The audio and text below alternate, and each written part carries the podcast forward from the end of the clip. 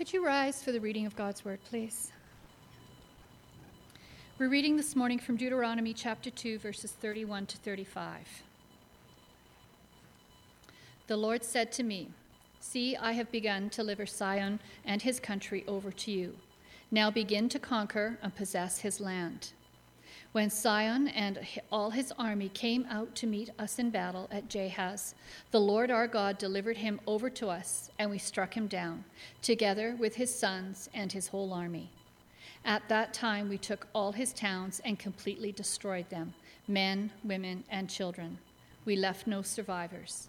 But the livestock and the plunder from the towns we had captured we carried off for ourselves. And the second reading is from 1 Samuel chapter 15, verses 1 to 3. Samuel said to the Lord, or Samuel said to Saul, I am the one the Lord sent to anoint you king over his people Israel. So listen now to the message from the Lord. This is what the Lord Almighty says I will punish the Amalekites for what they did to Israel when they waylaid them as they came, back, came up from Egypt. Now go attack the Amalekites, and totally destroy them, destroy everything that belongs to them. Do not spare them. Put to death men and women, children and infants, cattle and sheep, camels and donkeys. Thank you. Please be seated.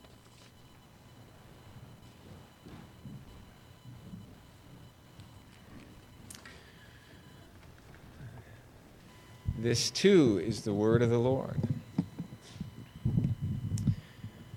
The second decade of the 20th century saw the Ottoman government launch a systematic genocide in which one million Armenians were killed. Between the years of 1975 and 1979, Pol Pot's Khmer Rouge saw the deaths of approximately 2 million, or 25% of the Cambodian population. In 1995, Rwandan Hutus slaughtered 500,000 to 1 million Tutsis, a genocide not only sanctioned, but initiated by the Rwandan government. The 20th century also saw the deliberate extermination of millions of Jews and responsibility for the deaths of as many as 20 million laid at the feet of Joseph Stalin. In Deuteronomy chapter 7, God orders the Israelites to completely destroy the seven nations of Canaan without mercy. And this conquest began at Jericho with the killing of every man and woman and child in the city. 1 Samuel 15. God orders King Saul to kill every man, woman, and child, and even the animals of the Amalekites. What makes these mass killings different? Are they different? There's more examples. The great flood, the destruction of Sodom and Gomorrah, God's drowning of the Egyptian army, God's putting to death 185,000 Assyrian soldiers, and so on. That's the subject for this morning, and it is obviously not an easy one. Christians are fond of talking about God as a God of love, and rightly so, I believe. But have we paid close enough attention to these Old Testament passages? Some have tried to make a distinction between the God of wrath in the Old Testament and the God of love in the New Testament. But the Bible does not give us permission to do that. The God of the Old Testament, Jesus claimed as his Father. In this Old Testament, Jesus, without reservation, affirmed as the Word of God. So the problem of Old Testament violence at the hands of God does not go away. We can pretend it's not there. We can keep our reading to the Psalms and the Gospels and the epistles. We can read our Bibles with our hands over our ears and say, I'm not listening. And other people, not Christian, have cited this very reason for their abhorring God, dispensing with the Bible, and therefore dispensing with Christianity altogether. Richard Dawkins, the author of The God Delusion, said this The God of the Old Testament is arguably the most unpleasant character in all fiction, notice that word, jealous and proud of it, a petty, unjust, unforgiving control freak, a vindictive, bloodthirsty ethnic cleanser, a misogynistic, homophobic, racist, infanticidal, genocidal, filicidal, pestilential, megalomaniacal, sadomasochistic, capriciously malevolent bully. How do we answer that? If somebody said that to you, how might you respond? What have you thought when faced with God ordained Old Testament violence? Some of you obviously will not leave in half an hour thinking, oh, I get it now, that's no problem. Hey, what's for lunch? And what I say today will certainly not satisfy some of you. But there are some things that can be said, things that shed some light on this question of God's violence and what it reveals about his character. So please hear what I say today with an open mind. But I caveat that by saying that the Bible does not present these things as answers per se, they only shed light. The closest the Bible comes to a response to anything like our question, well, that's for later. I want to start, though, by placing the question of Old Testament violence in its context, which is the Old Testament world. Because this is where the things that we're thinking about took place. Again, this does not answer the question that we are asking, but it will color in the lines. And we need to see the picture a little bit more clearly before we can even ask, what is the picture showing us? Now, we live in a Western culture that, for the most part, hates war, that it is to be avoided except even in the most dire consequences. But even then, some would say that there is no excuse for war of any kind. But no Israelite would have looked around and wondered why there was so much violence in the world around him. War and violence was the reality in which most of the ancients lived. It was dog eat dog, quite literally, kill or be killed. Peoples and nations, as a matter of course, either fought to expand their territory or fought to defend their territory. Okay, war was not constant, and not everybody was constantly in fear that somebody would come and take away their land and put them to the sword, but warfare was not uncommon. Also, in a time where gods were local and each people had their own patron gods, and gods were only honored when they proved to be more powerful than other gods, such also was the world in which they lived. This is the reality, for example, behind the plagues in Egypt. When Pharaoh asked, Who is the Lord that I should obey him? We have dozens of gods. I've never heard of Yahweh. Who is he? And God proceeded then to uphold the Egyptian gods to ridicule one by one, ending with the god Pharaoh himself, forcing them to concede that their gods were powerless against the gods, the God of Israel. So then Pharaoh knew who Yahweh was, and he then let the people go. And so it was with the nations that would later surround Israel. God would be serving notice to them that the God of Israel was above all other gods.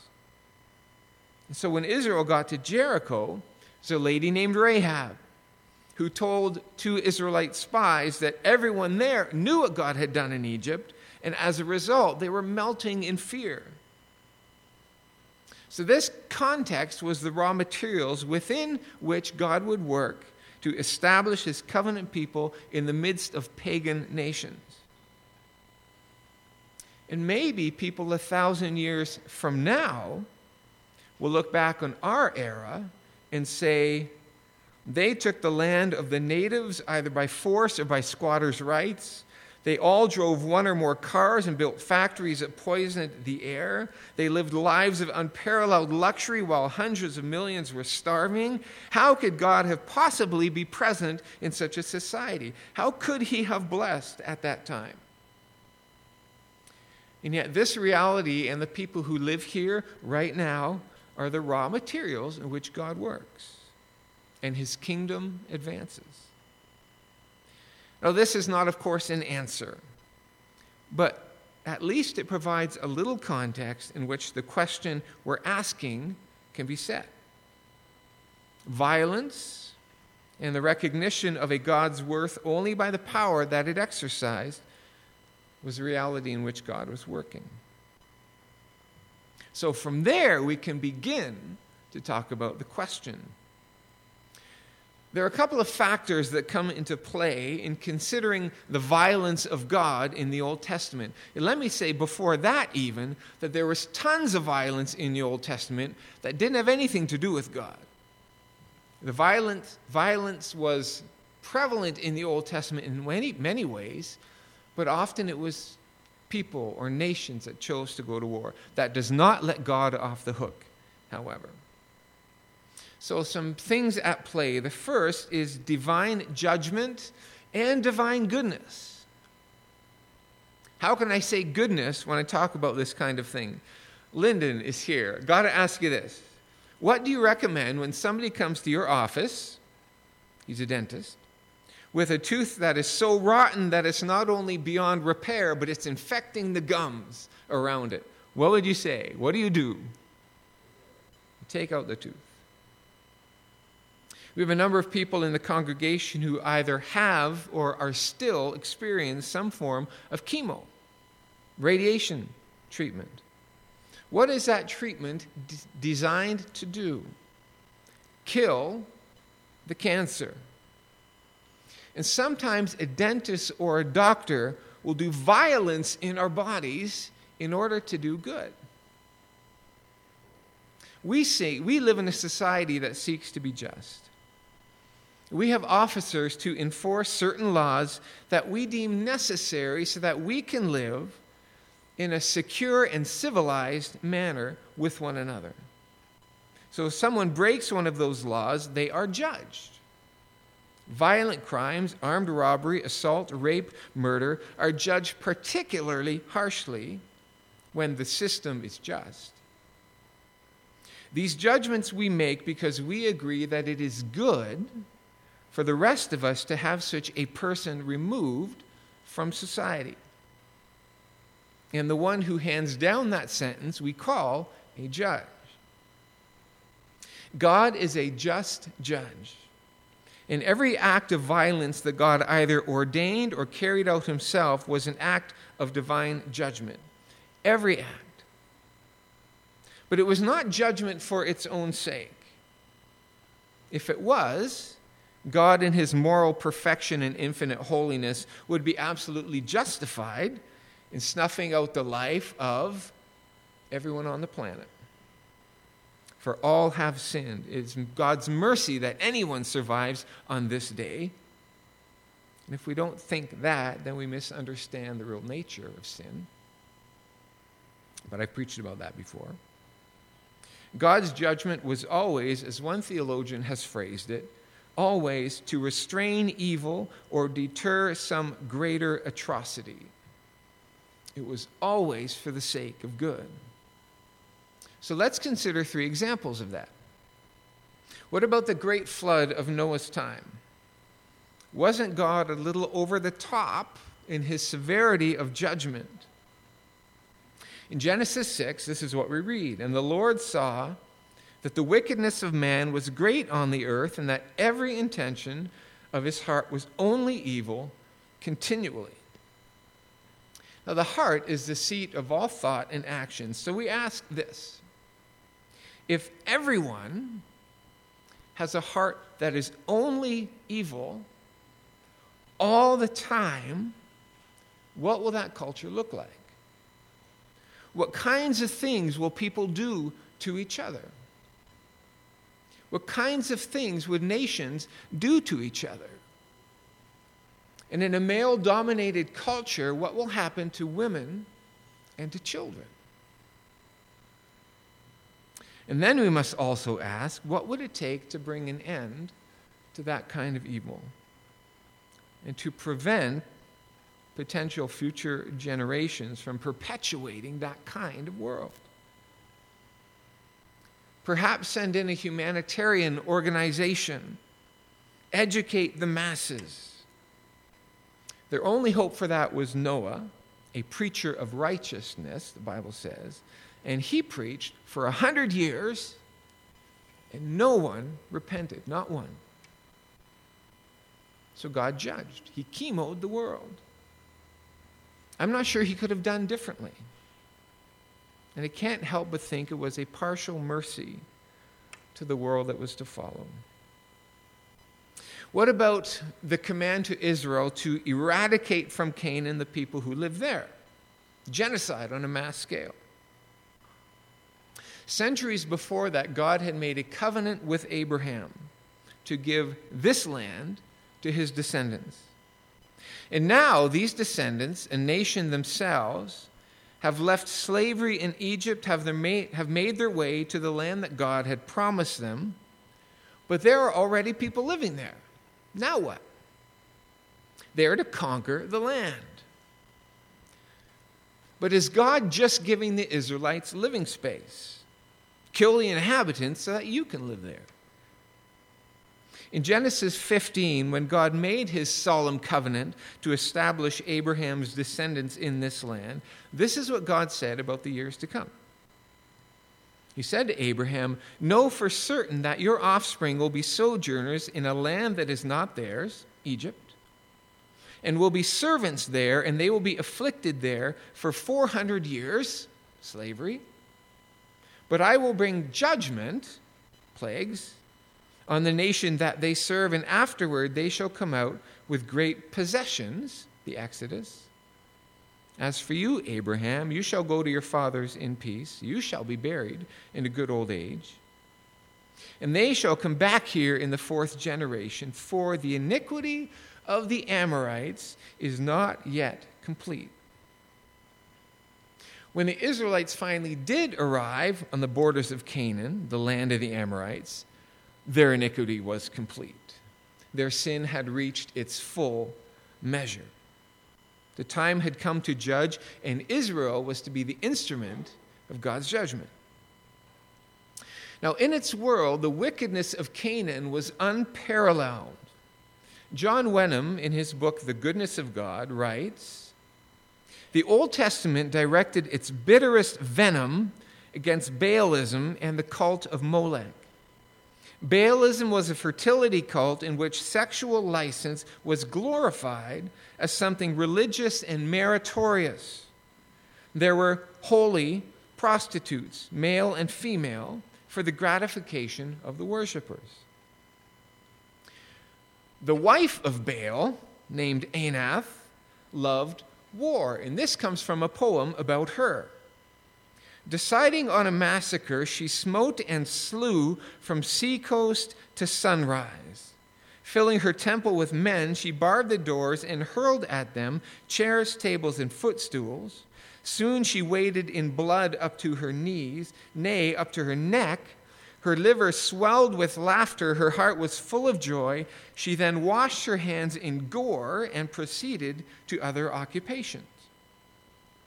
This is a goddess killing for the sheer pleasure of it. And this is a goddess worshipped in Canaan. The worship of the god Molech included child sacrifice. Molech was an idol, hollow, and a fire would be built inside him, and his arms were cradled. When his arms were red hot, a child would be laid on his arms as an act of worship. And even today, when somebody tortures a child, we would all say there is no punishment too great for that kind of crime. What about a nation that makes this a regular part of their religious life? These kinds of things were the religious life of Canaan. This is the land to which Israel came. And so, whenever we think of the judgment of God on the Canaanites, let us at least not see them as a nation of innocent farmers on whom the Israelites des- descended in hordes, like Attila the Hun.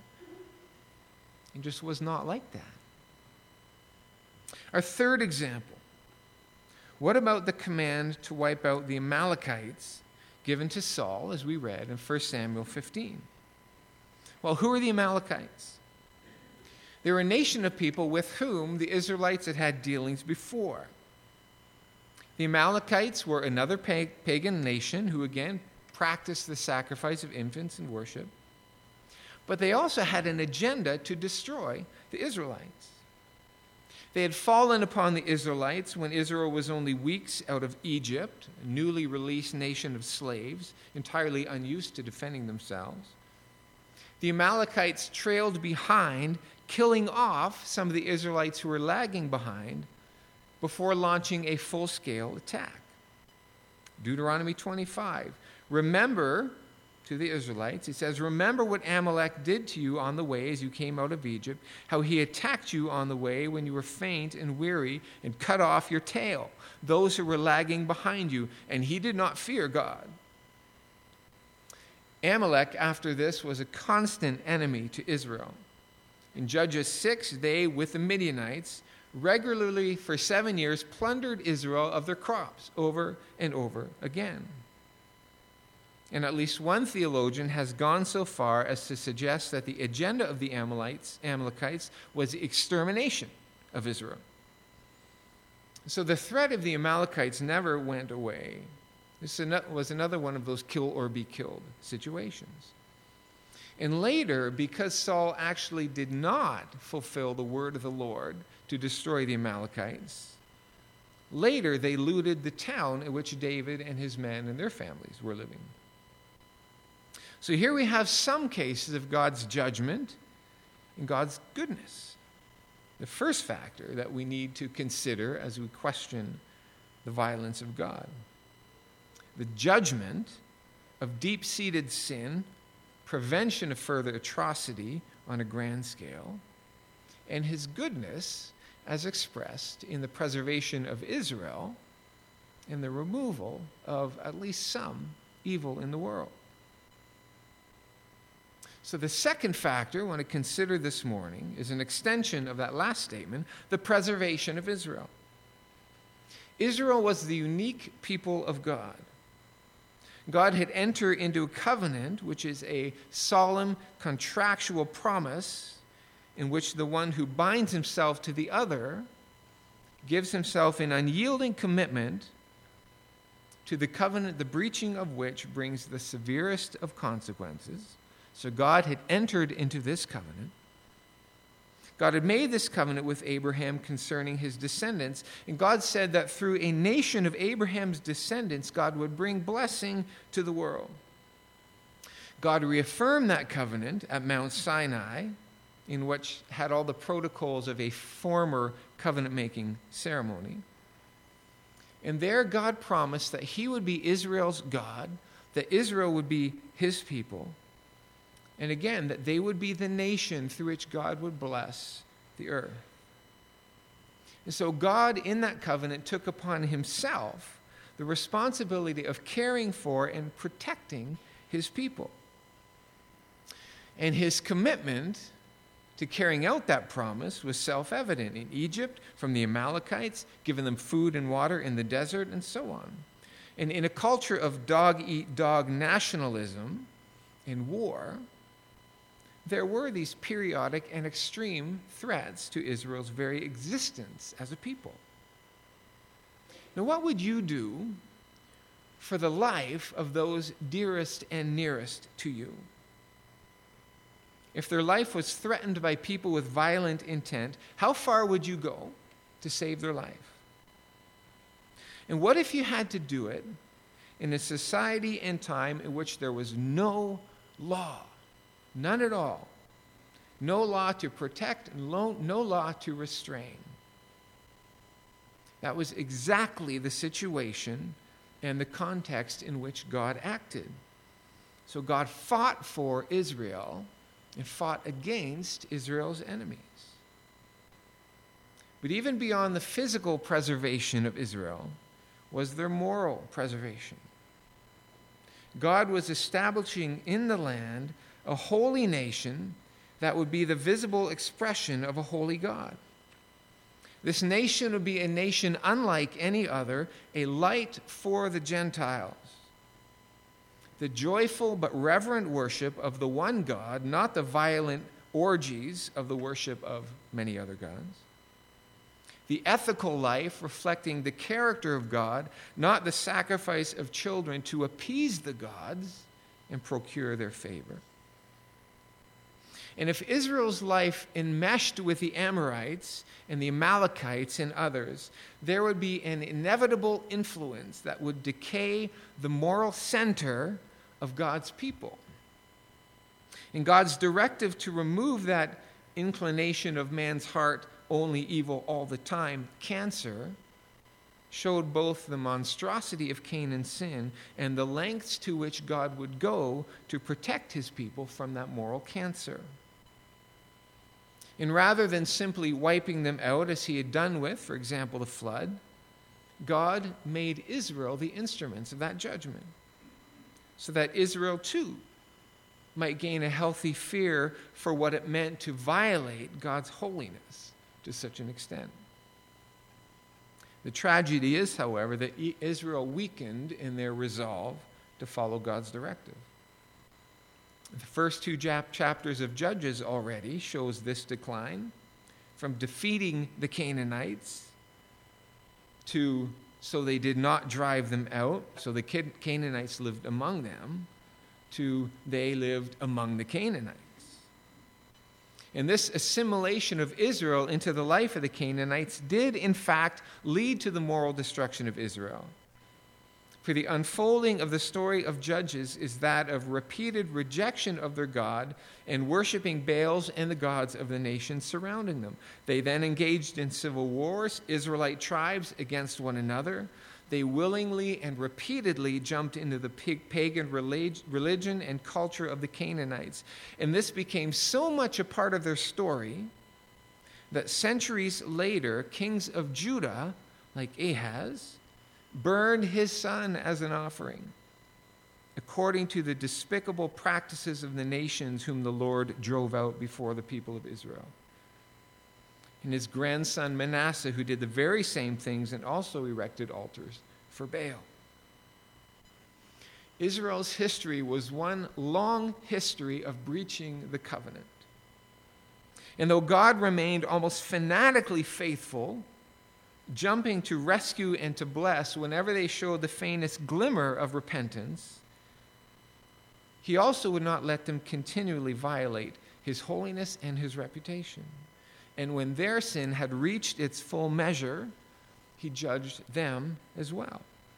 And it should be said that the judgments of God on his own people was as severe as his judgments of the Canaanite nations. God gave them into the hands of the nations. The Israelites were repeatedly conquered, killed by the thousands, pillaged, and eventually exiled. Read the book of Lamentations to get a picture of God's severity to his own people. So so far we've considered the judgment and the goodness of God's of God, God's commitment to protect physically and morally his people, his physically which they wanted, morally which they resisted. The third thing worth thinking about is this in mandating Israel's wiping out of the Canaanite people,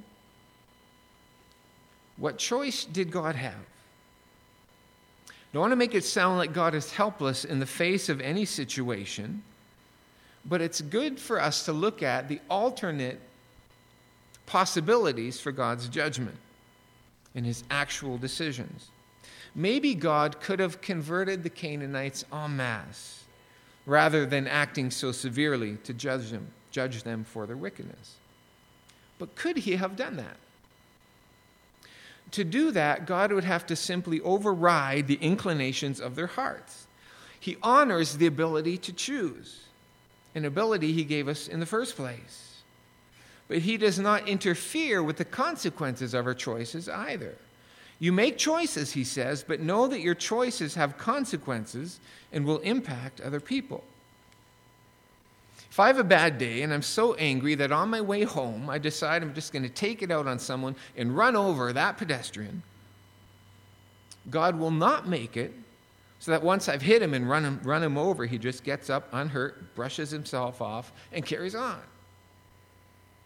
If he did, my choices would no longer matter, would they? And I can do what I want with impunity, with no worries that my actions will have any negative impact on anybody. But we can't have it both ways. God cannot and does not override our bad choices, but not our good ones. He does not magically convert or change the inclinations of the thoughts of a nation's heart either. He does not make a nation suddenly choose differently. And they would not be choosing at all. And none of us wants a God who, in essence, says, I know you cho- chose this, but it doesn't matter. You're going to do that. So instead, Canaan's whole culture becomes the sum of its choices over the years until it was time to judge. God's choices were remove their ability to choose, to let their evil continue to increase, or to judge. He judged. Maybe God could have just pushed them out of the land to make room for Israel. Why kill them? Well, we've seen the necessity of judgment, but also they then would have been people in need of a land. So they would have had to take it from somebody else, and there would have been slaughter in either case.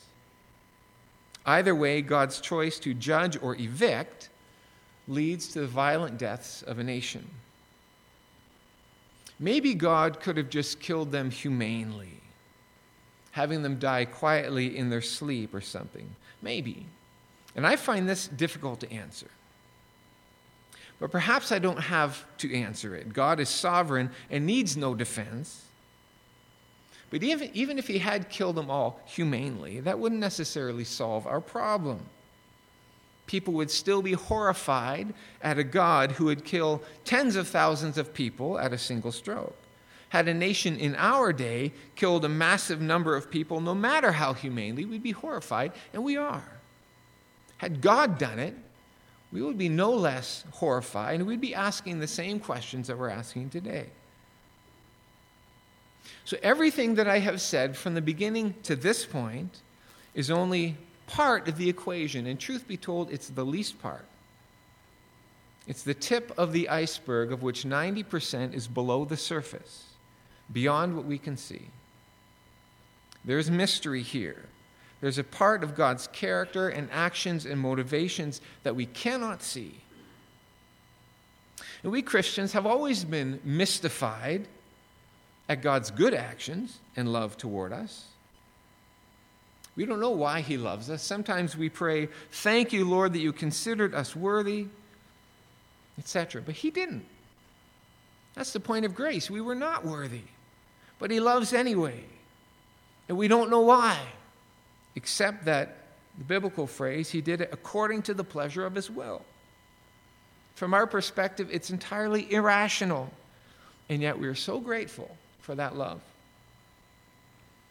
Well, there's mystery on the other side as well. We don't understand his love or his judgment. Though for myself, I understand his judgment more than I do his grace. I'm just not sure why the judgment is any why his judgment is less severe than my sin. It's, it's a surprise to me that I have not been judged according to what I deserve. It's not a surprise to me. I am surprised that I have been shown mercy. But you know what? At the end of the day, God is God. He created, He owns, He gives and takes away as He sees fit from the vantage point of our own situation and worldview, which is, by the way, unique in all of history, it is not for us to make God the defendant in ourselves, the prosecuting attorney, judge, and jury. And as I alluded to earlier, in the Bible, where people have tried to put God in the defendant seat for God's unfair treatment of people, only when anything like today's question is put, only happens twice, and only twice is there a response to that question. One is the book of Job. Job laments his own suffering and pleads with God This is unfair. I have always worshiped you. I have lived a righteous and generous and wise life, which, by God's own testimony, was true. What have I done to deserve this? And God's answer to Job is not an answer. God shows up, and in as long a rebuke as you'll find anywhere in Scripture, God says, in essence, do you want to tell me when I am acting rightly or wrongly? Okay, let me ask you something. Who built the oceans and set its boundaries? Who put the stars in place? Who invented ostriches and horses? And who is the one who knows exactly when the deer has her babies? Who invented wind? Who decided there should be clouds? Is it you, Job? Somebody was mocking a street preacher who was speaking to the crowd about the power of God as exercised in creation. When out of the earth God formed all the creatures that walk across the land. So what? The man said, I can make a rabbit. Watch this. And he bent over and started to pull together handfuls of dirt. But the preacher said, Hey, make your own dirt. Job, can you make dirt? In other words, Job, until you can run the physical universe, don't tell me how to run the moral universe. And Job's response to that was, I heard about you, but now I've seen you and I take it all back. I had no idea who I was dealing with. The answer was not an answer. Job challenges, You have to tell me why, and God says, I don't have to tell you why. The other place is in Romans where Paul puts this argument in the mouths of his hypothetical devil's advocate opponents, who say, if God chooses for his people some and not others, even before they're born and haven't done anything, if God hardens Pharaoh's heart and then judges him for it, then how can it possibly be right for God to find fault and judge anyone at all? That's been a theological argument for years Calvinism or Arminianism. Did God choose me or did I choose God? Did God elect or did I convert? Because if God chose you and not me, then surely Richard Dawkins is right. God is unjust, God is capricious. And the Bible's answer is that God doesn't owe anyone an answer. You will say to me then, why does he still find fault? For who can resist his will? But who are you, O oh man, to answer back to God? Will what is molded say to its molder, Why have you made me like this? Has the potter no right over the clay to make out of the same lump one vessel for honorable use and another for dishonorable use? And so, for Job and for Paul in Romans, when the question is most pointedly asked, Isn't God treating people unfairly? The only response given is, Who are you to challenge God and to tell him that you know better than he does what he should be doing? That may not be a satisfactory answer, but it is the only response that the Bible gives. The mind of God and his workings are largely unseen by us, and it is not for us to demand that we understand it all. Yes, we do try to seek Him and understand Him as best we can. It is a relationship after all, and relationships are about getting to know somebody. But I don't even know my wife fully. Am I surprised to discover that there are things about God that I don't understand? But for myself, I have experienced and seen enough of His goodness to trust Him in what, it, what appears to be His hard side. And it does come down to that comes down to trust. So, what about all God's violence in the Old Testament? I see some things that help me to understand a little bit, but at the end of the day, I say, God is God. He can and does do what he sees fit to do with me and with his world. So, at the end of all this, then what do we do? we consider God's other side. If we focus only on God's love and his niceness, we have an unbalanced and therefore wrong understanding of God. Children's Bibles do this all the time. Noah's flood. God kept Noah safe. Isn't it great that God keeps us safe? So when their parent dies in a car accident, does a child, th- child say, I thought God was supposed to keep us safe? The God they've heard about doesn't exist. What about everyone else who got killed in the flood? David killed Goliath, and the God that helped David is the same God who goes with you onto the playground tomorrow. So the child goes onto the playground, it gets laughed at and beat up. This God that I've heard about doesn't exist or he doesn't care about me. And what about the Philistines who got slaughtered that day by the Israelites? At Jericho, the walls came tumbling down, but then every man and woman and child was killed, and so on. If that sounds unduly critical, let me say this to you, parents and teachers, and I can't emphasize this enough. We cannot show our children a one sided picture of God and then expect them to love Him when they grow up and discover the truth. They could justifiably say, They lied to me about God.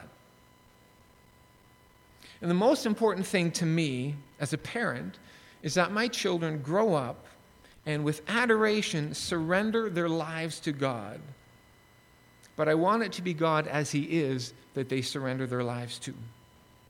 I do not want them ever to think that I deceived them about God by leaving things out. Now, does that mean that when I read the Bible with my five year old, I use words like slaughter and massacre?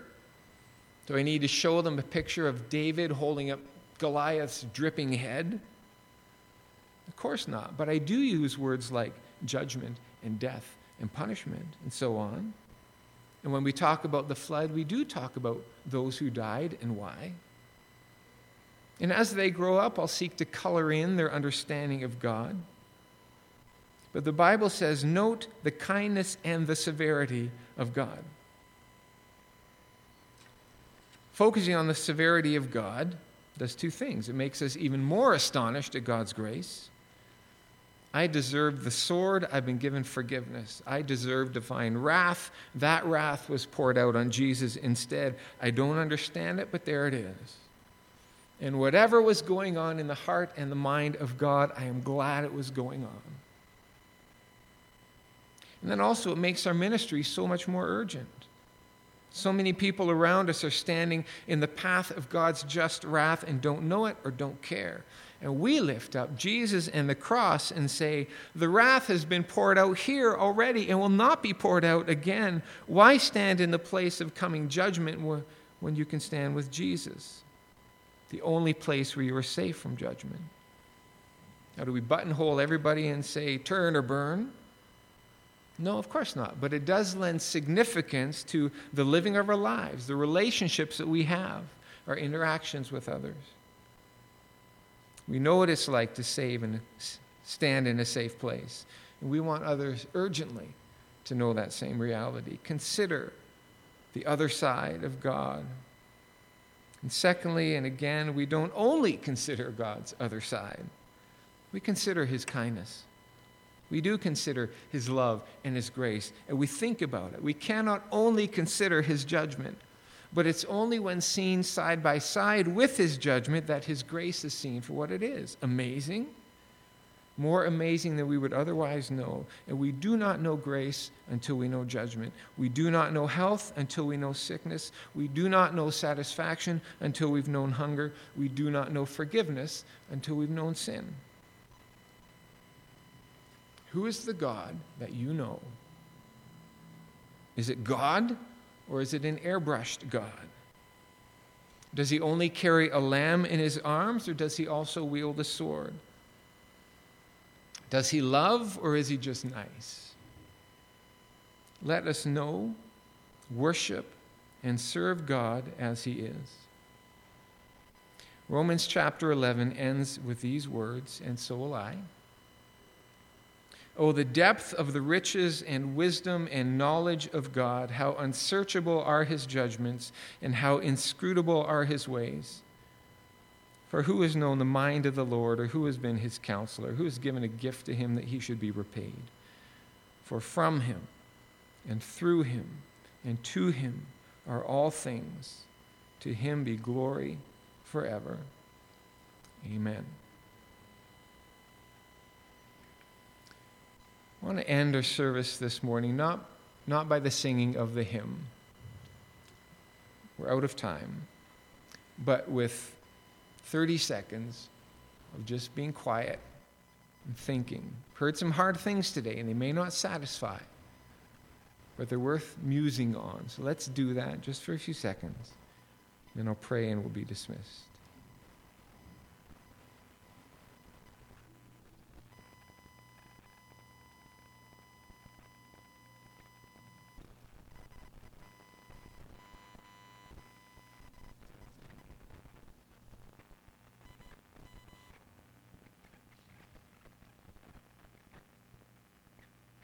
Lord, we know some of your ways, but very few. You're a mystery to us. We need your help to trust you. But I am glad that I do not know all the answers because it reminds me that I have a God who is big and not small. Thank you for mercy and for forgiveness. And as we go from here and live our lives and teach our kids and interact with people, let us serve the God who is and not some false God that we want to be. To you be all glory, power, wisdom, all knowledge is yours, and we give you praise and glory and trust through Jesus Christ. Amen. You're dismissed.